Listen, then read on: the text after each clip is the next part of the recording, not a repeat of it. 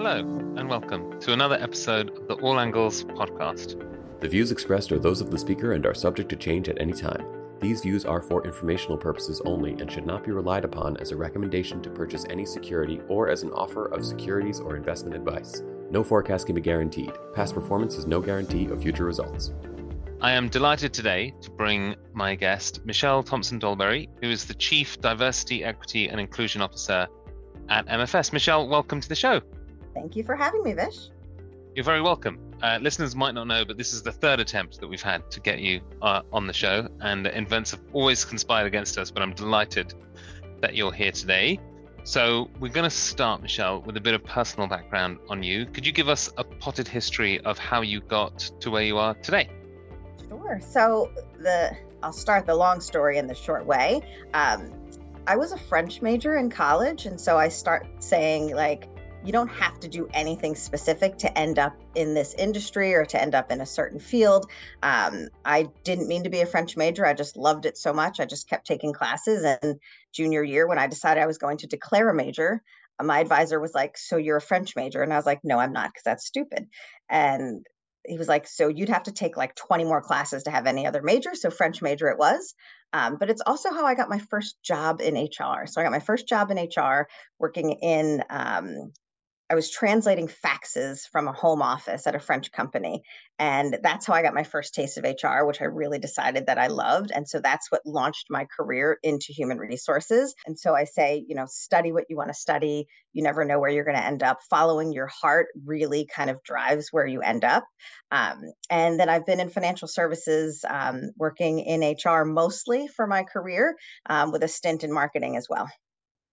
Can I, what was it about H R, that first interaction with H R, sort of translating documents for a French company, that lit your lit you up and lit that spark in you that said that this is the career path that I want to take?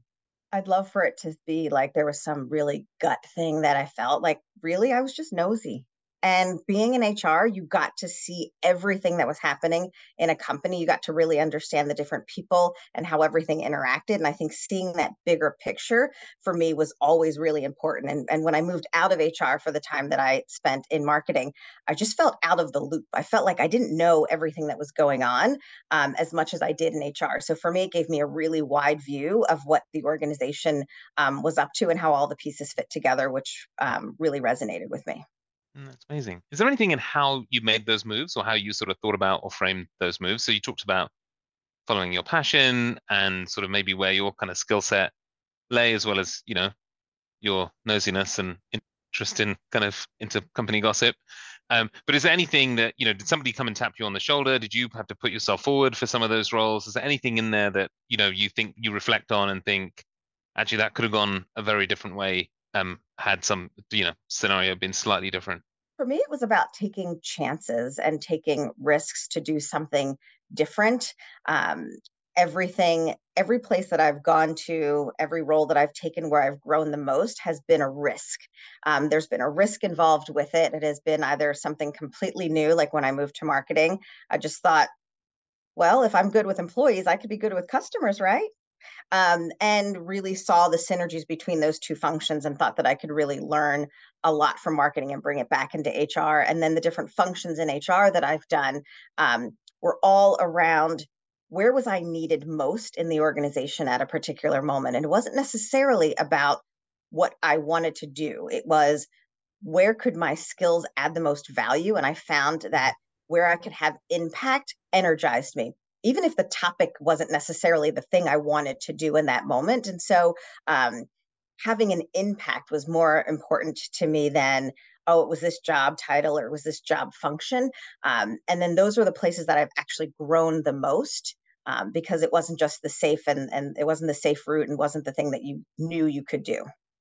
Amazing. I want to come back to impact and personal growth in a millisecond. But before we do that, what are, is there anything that comes to front of mind for you in terms of the things that you learned from marketing or being with customers that you sort of translated back into the world of H R or vice versa?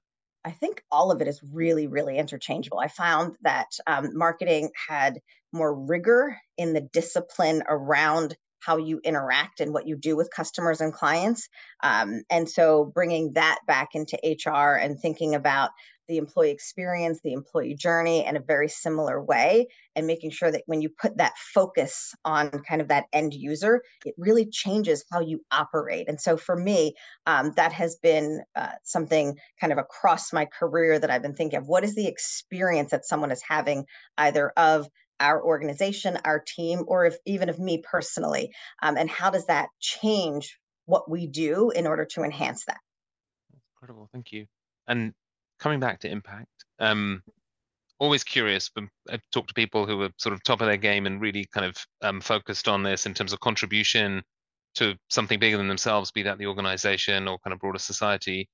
Just, you've talked a little bit about growth, about taking risk, but um, if you were to frame now, sitting where you sit as Chief Diversity, Equity, Inclusion Officer for, you know, a large financial services company, a large investment manager, what is your, what is your why? What kind of, you know, fires you up every morning? You're, you know, and you know, you've transformed so much already uh, in a relatively short space of time for M F S, and so I know that passion burns bright. But what is it that sort of gets you going and and lights you up in the morning? I love to help others who need additional support in helping themselves to succeed. So whether that was supporting small business, um, small businesses that were women and minorities who weren't necessarily getting their fair share of contracts or whatever it was, um, whether that is supporting um, underrepresented campus talent and helping them to get into the organization and get a foot in where they might not necessarily have before, um, or whether it is a colleague who has something that someone doesn't see and helping them to feel more like they belong, helping someone else to succeed and leveraging whatever power and whatever kind of air quotes I have to do that has always been important. Um, and I've always called it kind of using using my corporate powers for good. So whether that's in a community and being able to sponsor organizations, whatever that is, um, I want to be able to use my powers for good. I like that. Having the agency to think about how we use our powers for good is uh, is excellent. So I do want to um, dip into sort of D E I and sort of how you, so maybe just taking a small step back, how you think about it. D E I, Uh, diversity, equity, inclusion is such an important conversation that is permeating many industries, um, and especially the sort of financial services sector uh, at this moment in time. It's front of mind for many of the clients that M F S serves. It's front of mind for many of the employees that are here. And of course, kind of um, you're the chief and you're responsible for that. Just before we get into M F S, just could you just describe for us how you approach thinking about something as complex and dynamic and that moves so fast as as D E I? So what I would say, and I say this a lot, is that D E I is not a spectator sport, right? There is something for everyone, um, a way that everyone can lean in and do their part. Um, and I can't have people sitting on the sidelines. So whatever that game is, that favorite game that you have, whether it's baseball or even cricket, which I still don't understand. I was watching the other day and the score was like one forty-six to three. And I was like, can you come back from that kind of a deficit? I'm not really sure. Whatever that sport is, um, how do we all get in? We're all in this game together. Um, and and so that's the way I see it. I see the role for everyone. But also what I've realized is that it's very, very personal. It's personal for every single person in a different way.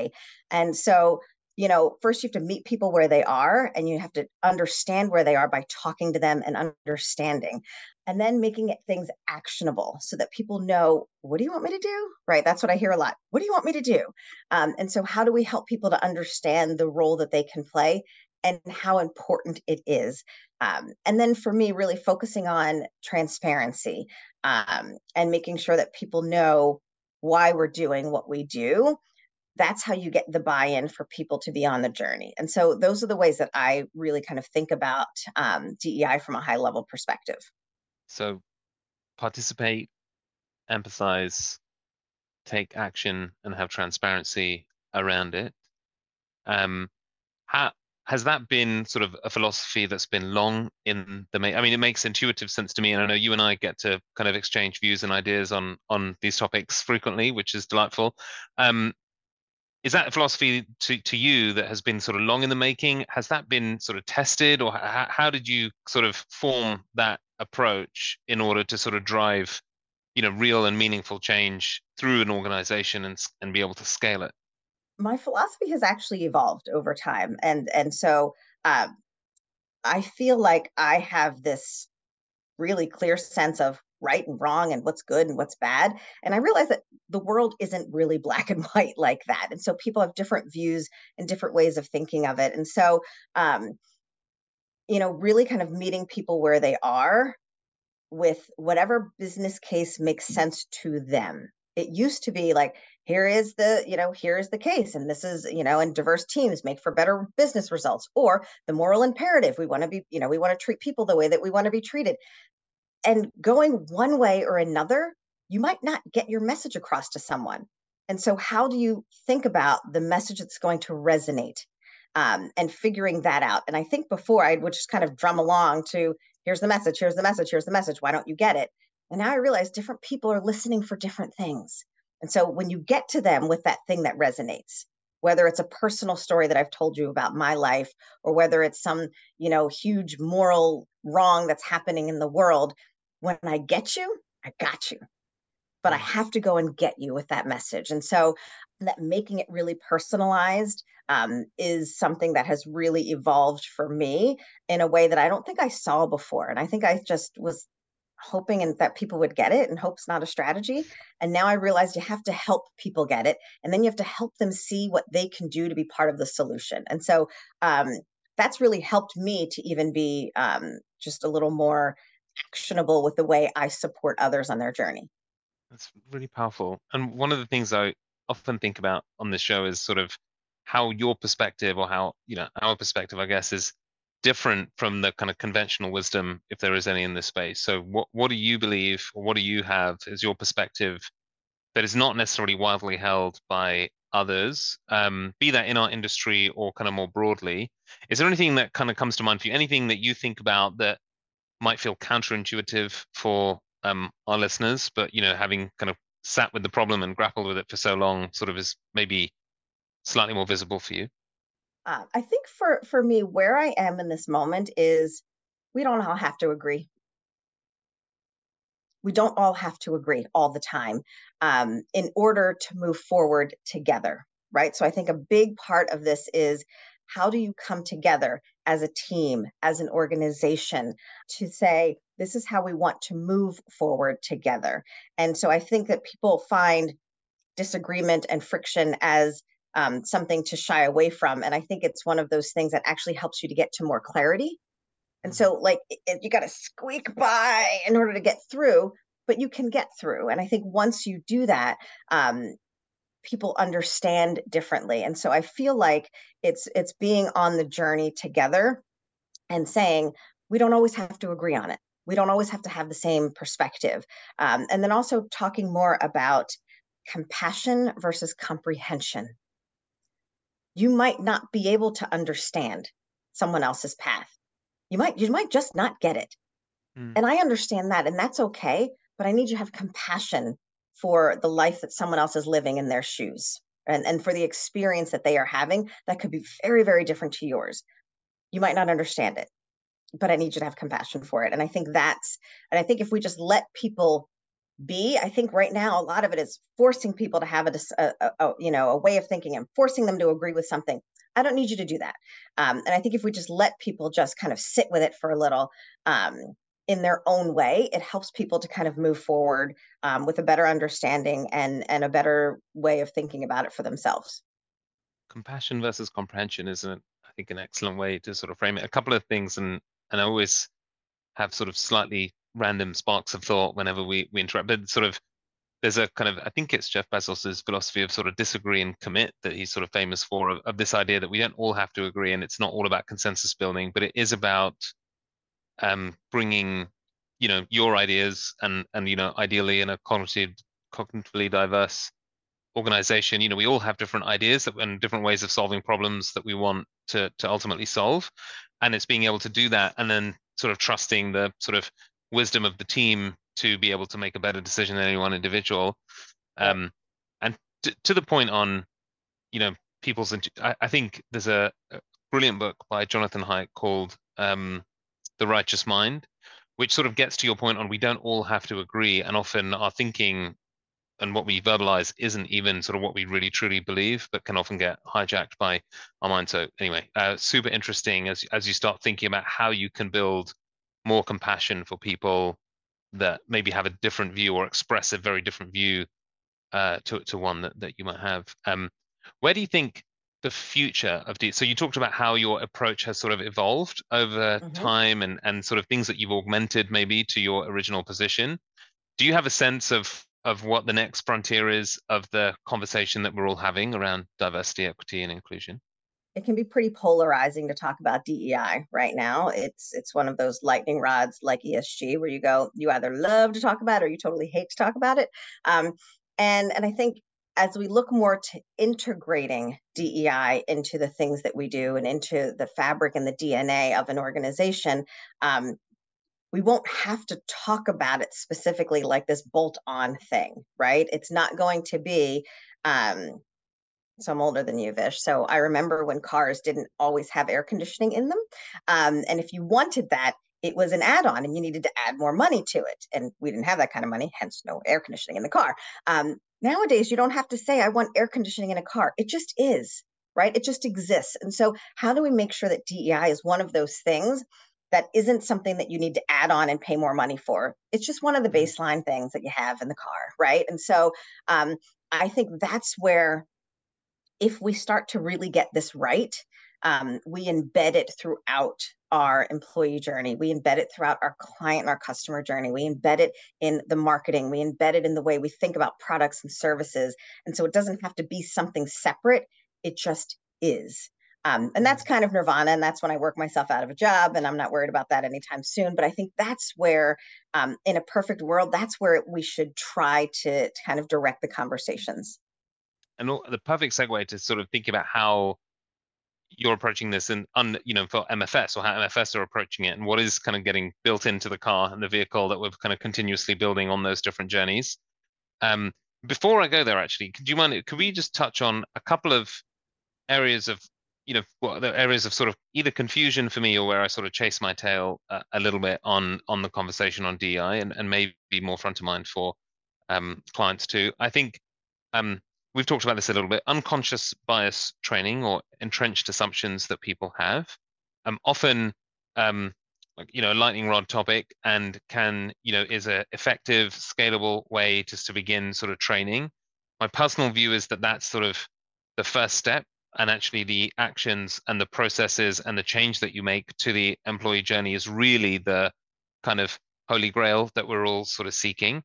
Is that fair to you? You know, I, I um, big fan of meditation, uh, as you know, and um, I just think the idea of helping everyone uncover and unearth and rewire their unconscious bias could take thirty years in a Tibetan cave, uh, which most people probably don't have the luxury of doing.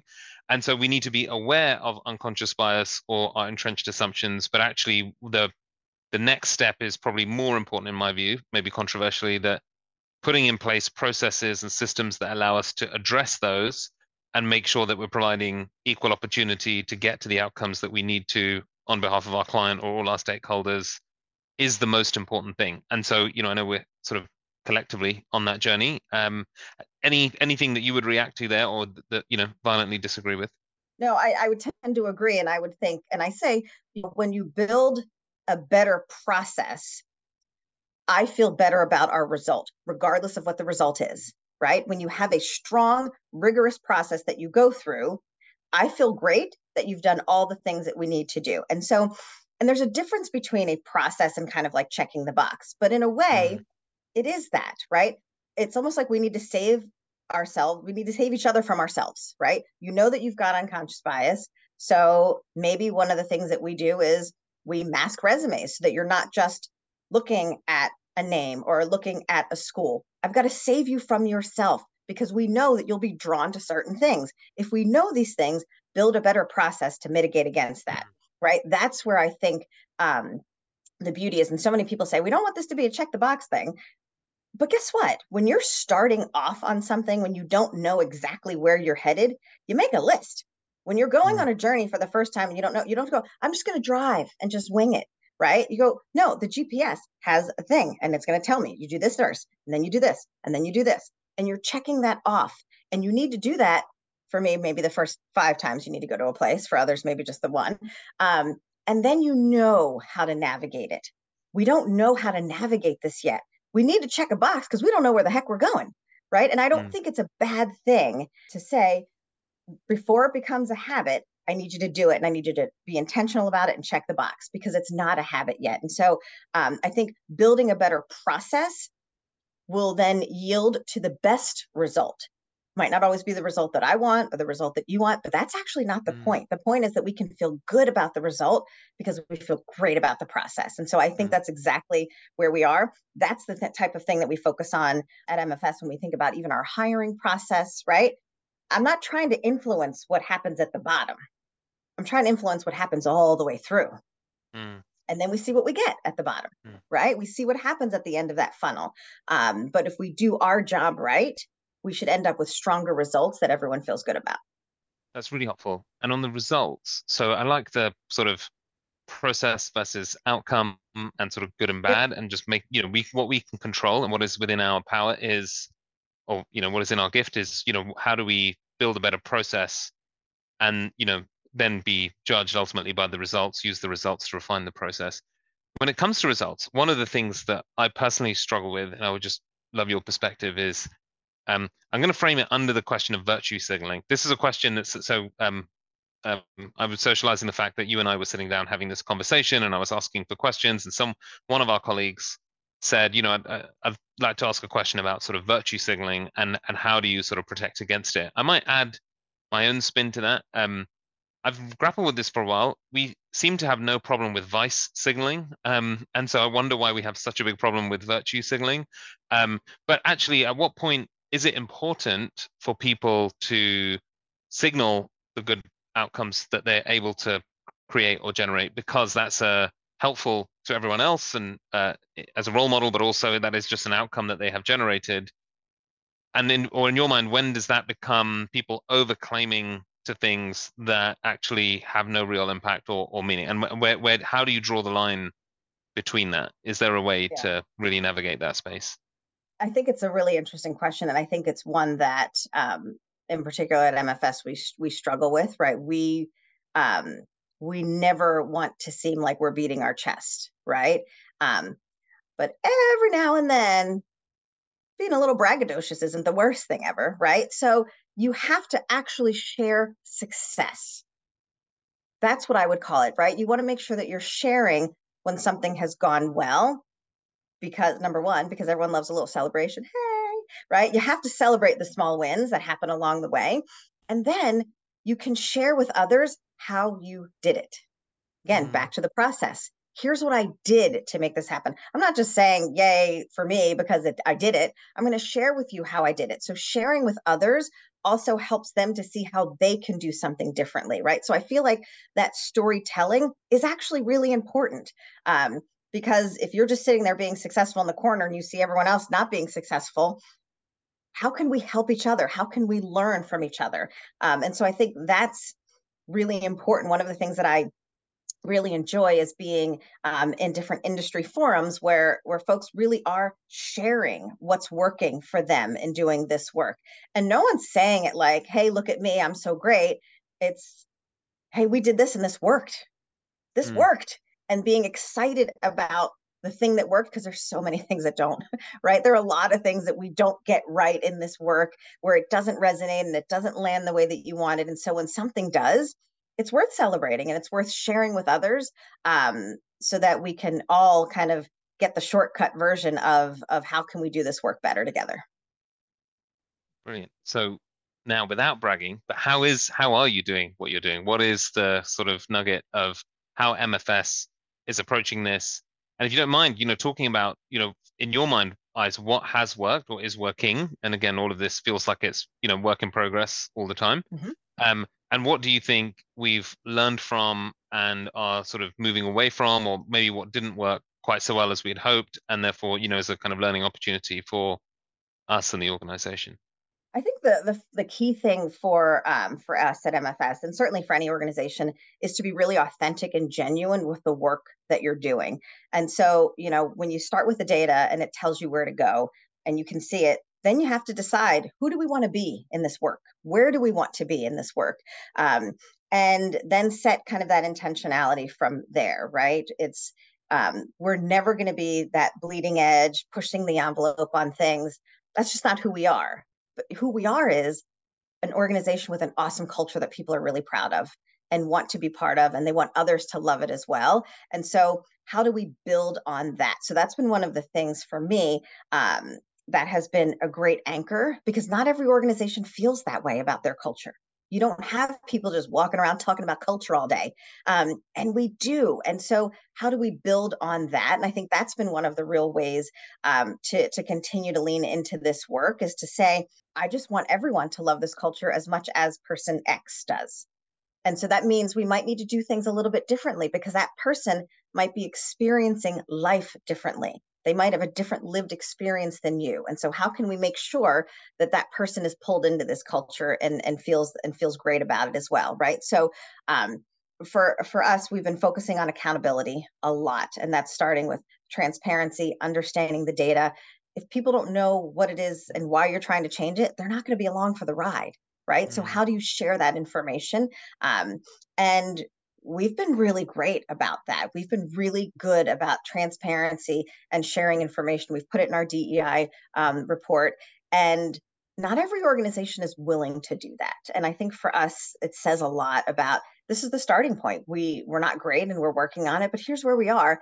And more importantly, here's where we're going, right? Here is how we're going to um, continue to celebrate all of our differences in order to, you know, to move forward and support our clients in the best way possible. And so I think we've started to do that more, and we've driven more accountability through the organization. We have a D E I goal um, that resonates, you know, that has, that everyone has to fulfill. And so everyone finds their way in this work. Um, and I think that's what's most important, right? When you talk about the culture and how personal it is, um, I need everyone at M F S to find their way on this journey, wherever that, whatever that looks like. Um, some people, it's going to mean they're sprinting along with me. Um, and I only sprint from a D E I perspective, by the way. So they're going to be sprinting along with me. And some people are going to be like, I'm still lacing up, like I'm still here, but I'm getting in it, I promise. And then some people are going to sit on the sidelines and go, I'm not, I'm not in it. Right. And so it's, it's a matter of knowing where people are, having respect for that, and then saying, the ones who are lacing up, I got to go back and get them.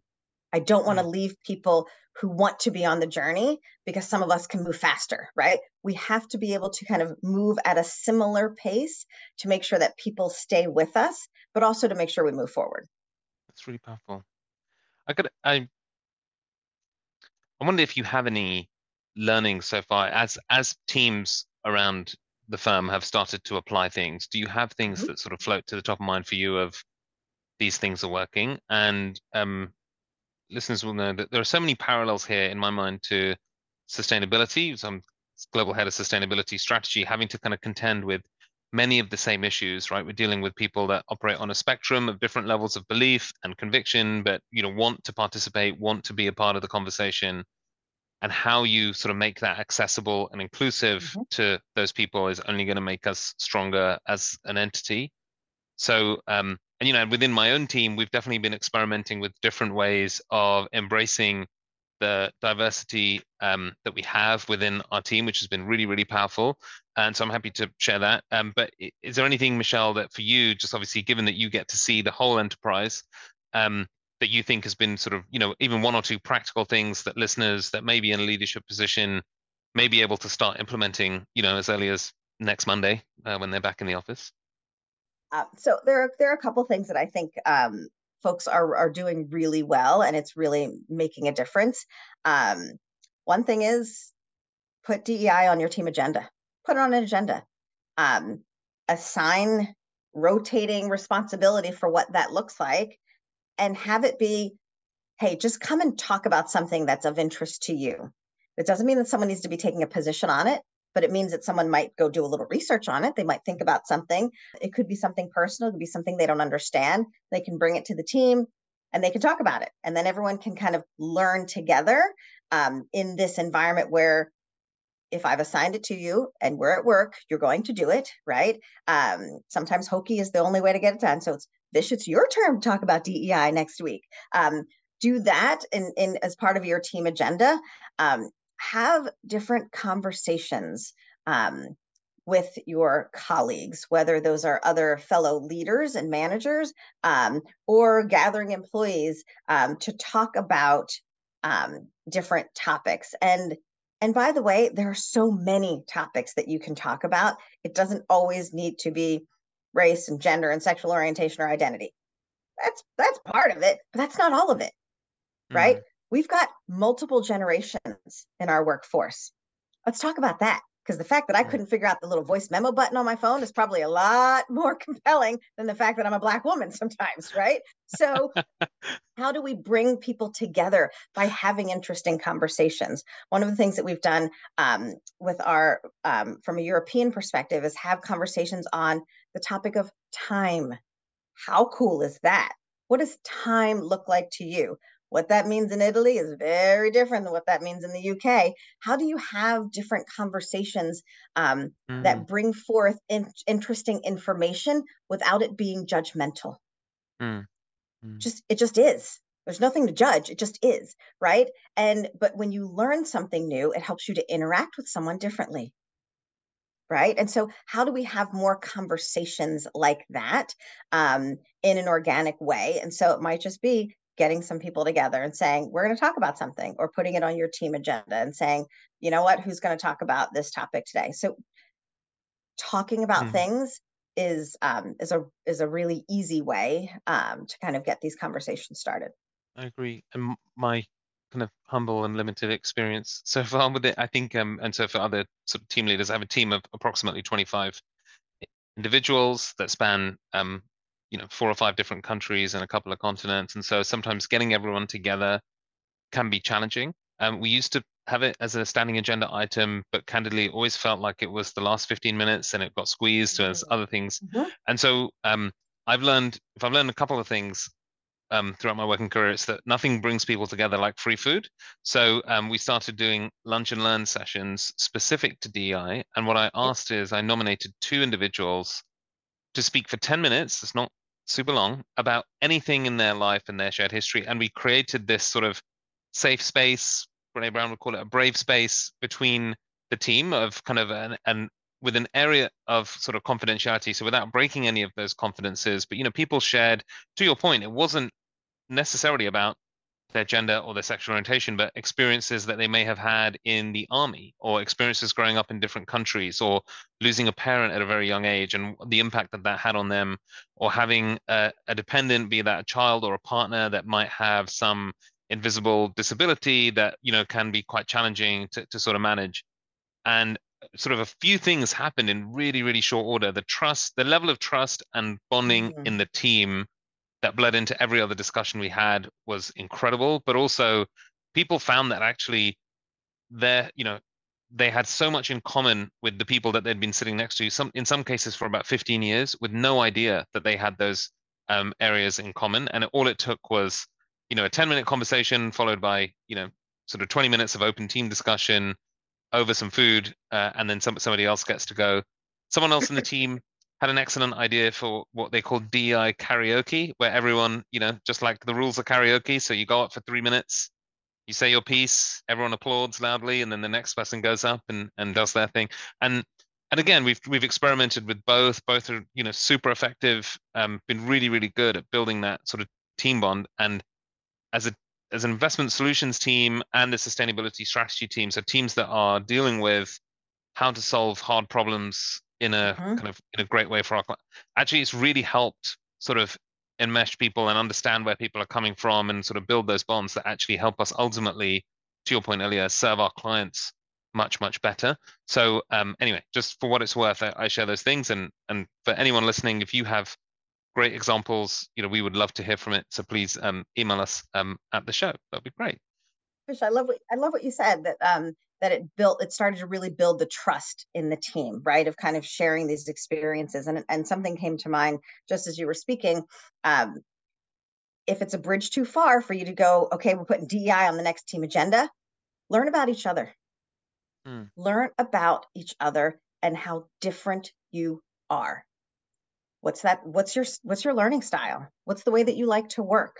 Right? We take those things for granted and we go, oh, someone's introverted and someone's extroverted. Means a lot in the workplace, though, right? and the way that we interact with each other. If you're not all just leaning in and ready to answer and ready to participate at any moment like I am, and you're someone who needs to process a little bit more, you experience meetings in a very different way, right? So even just talking about what is it that, what's the style that you like to work in, right? Things like that, learning about each other, those are our differences. Yeah. It's not, it's not always that deep, right? It's just, it can be that simple. Um, and the trust that we build with each other by learning about each other and wanting to work together better um, is, is absolutely incredible. Absolutely. And it takes work. And, and you know, I'll say, I'll be the first to say, you know, I and we are far, kind of far from perfect on this in terms of our team. But as a leader, it also helps me understand how I get the best out of the individual. So to your point, you know, exactly. that we actually did a, a diversity exercise where we talked about, you know, people who are more morning people or night owls, or people who prefer to think on the spot and are more sort of oral thinkers in terms of they like to sort of talk about things and bounce things around the room, versus people who prefer to kind of sit with the problem, go away, sort of, you know, meditate on it and come back with a more kind of informed response and feel pressure in the moment to, to do that. And just having, even subtly, being where you can control that environment, being able to do that has made a huge difference, frankly, to how those people feel about their contribution, but also the quality of the contribution that they make, and therefore the quality of the output that the team has um, overall, which is which is great. It just does take um, work, and it's kind of a muscle that we're continuously trying to build, I think. Um, and like you said, it's dealing with that subjectivity. This is the first point that you made, you know, that ev- everyone is experiencing this slightly differently, and it is quite personal. Um, makes it hard, makes it really hard to scale that learning across, you know, mm-hmm. every person or every team, right? Which which can be a challenge if if that's, you know, w- what you want to do. But you're seeing it pay off, though. You're putting in the work, and you're seeing that payoff. You're seeing people be more engaged. You're seeing them contribute in a way that is authentic to them, which may you may not have known had you not learned more about them, right? So yeah. Putting in the work does yield better results. Yeah. Yeah. Absolutely. Absolutely. Awesome. Okay, Michelle, before I get to the secret question, is there anything that you think is kind of, in one line, uh, what is the most important or critical thing that listeners should be focused on right now? The role that they can play as an individual. Whatever seat you are in, you are a leader from that seat. What can you do in the next moment to help someone to feel more like they are included, to help them feel like they belong, to help them feel better about being a teammate or a colleague or an employee in the same organization with you? Um, everyone has that power. Even if it is on, you know, those core days when you're in the office and you see someone that you didn't, you don't ordinarily see, you'd stop and you chat with them. Hey, how's it going? I haven't seen you in a while. All of a sudden, that person's gonna be like, wow, someone saw me today. I came in for a purpose. You know, all those days where you're like, why am I in? If someone would be like, wow, I had an interaction with someone that was different. And that mm. was really cool. Every single person can make a difference to someone every single day, whether that's at work, whether that's on the subway, whether that's on the tube, whether that's in traffic when you're having a bad attitude. Always, you can help someone else. Um, and so if you if you think from a place of acting with kindness first, um, it's going to matter to someone. And if we all did random acts of kindness all day. I hate to say that it's this easy, just being a better human on the planet, but it kind of is that easy. If everyone did that every day, um, you would make a difference for someone, and that person would feel better. Um, and and that's what it's all about. That's great. It's not often in the workplace, certainly in the financial services world, that we get to have a conversation where multiple times we'll reference words like kindness, compassion, empathy, Uh, and even impact. So Michelle, thank you so much for coming and sharing those thoughts and uh, your wisdom with us today. Um, as is the tradition on this show, uh, the prior guest has left a secret question for you. So I am going to reveal that now. Uh, you will get a chance to retaliate and ask a secret question to the next guest. So, so think about that while I open this up and read it. Okay. So the question is, will A I be constructive or destructive in terms of affecting jobs, employment, and culture in the long run? That's a perfect question for you, Michelle. So how do you think about the impact that A I is likely to have on the employee journey, so employment, as well as culture of organizations? Um, so constructive or destructive, and I think the answer is yes. This is one of those things that we have got to get really intentional about. Um, you can't just willy-nilly wield it around, right? Um, and thinking about what we're doing, why we're doing it, and the results that we're getting from it, I think are going to be really, really important. In some instances, it's great. If I think about A I, particularly from a hiring perspective and how it could, you know, elevate people's profiles, that might be a better selection for a job. Absolutely. That's great. Ooh, is there going to be bias in that also? Who built that algorithm? Ooh, you need to think about these things, right? So thinking about how we're going to leverage it um, is, I think, the most important thing. It's not something that you can just let happen to you. And I feel like for a while, people have just been like, yeah, no, no, it's fine. It's fine. It's fine. There's nothing to see here. And then all of a sudden you're like, whoa, there's a lot to see here. Um, and so I think making sure that you have a thoughtful um, approach to it and that you are not sticking your head in the sand and just kind of waiting to see what happens. Um, because there are really great benefits that I think can that can help to propel us forward and really help to shape our, our organizations and the way that we think and the way that we do business. Um, but there are some there are some sticky things that if you are not paying attention, it's like when you have a child and you're like, no, no, it's really quiet in there. And you're like, yeah, that can't be a good thing. And they're like drawn all over the wall with the marker. And you're like, shoot, um, until you're like, ah, that's why I bought invisible markers. I can just wipe this off, right? Like if we don't pay attention, it can really go awry. Um, and so I think there is a lot for us to learn and lean into. And, and I just need people to actively do that. And I think that it becomes one of those things. Maybe there are going to be some jobs that go away, but there are going to be some jobs that are really new and fun. There are going to be ways that we think about using and leveraging employees in ways that we never did before. If that job goes away, what else are you good at? What other skills mm. do you have? So opening our minds to, to seeing what's possible, um, I'm really, really excited about. It just takes intentionality to kind of, again, the process, right? Build the process and build the infrastructure to support that. It's a great question. Yeah, I- I, yeah, it's a, it's a good question. I couldn't agree more. I think um, we've been doing a lot of work, obviously, at the firm, and as many other people, I'm sure, listening around sort of A I and what its application might be. To underscore something that you've sort of said explicitly and referenced a few times, the mindset shift required to understand what is happening in as the world has a its next sort of digital transformation is incredibly important. There is, um, I'm going to again reference a book called The Digital Mindset, which was written by two professors, which sort of, if I was to summarize it in one sentence, would be, you know, to really think about the mindset, the tool set, and the skill set that you want to invoke and develop, and to your point, be intentional around developing as an organization. And just that framing of the sort of that Venn diagram with those sort of three sort of spheres has been super helpful, because I think for me personally, it's really easy to default to what are the skill sets that I need in my team? Well, okay, everyone needs to learn Python, or everyone needs to learn S Q L, or everyone needs to learn how to code some language. But actually, that's probably a really basic or entry-level way of thinking about it, to, to sort of have the mindset as well as the tool set and the skill set sort of combined together.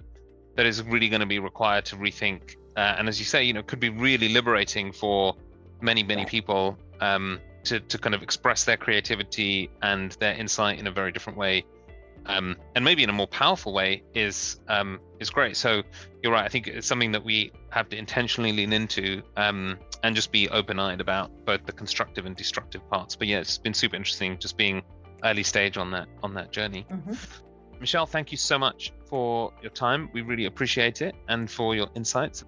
Thanks, Vish. There's lots to take away from this conversation, I hope. And again, for all the people listening, Um, if you have any questions or comments or follow-ups, please feel free to reach out to, to us at all angles at m f s dot com. Um, thank you, Michelle.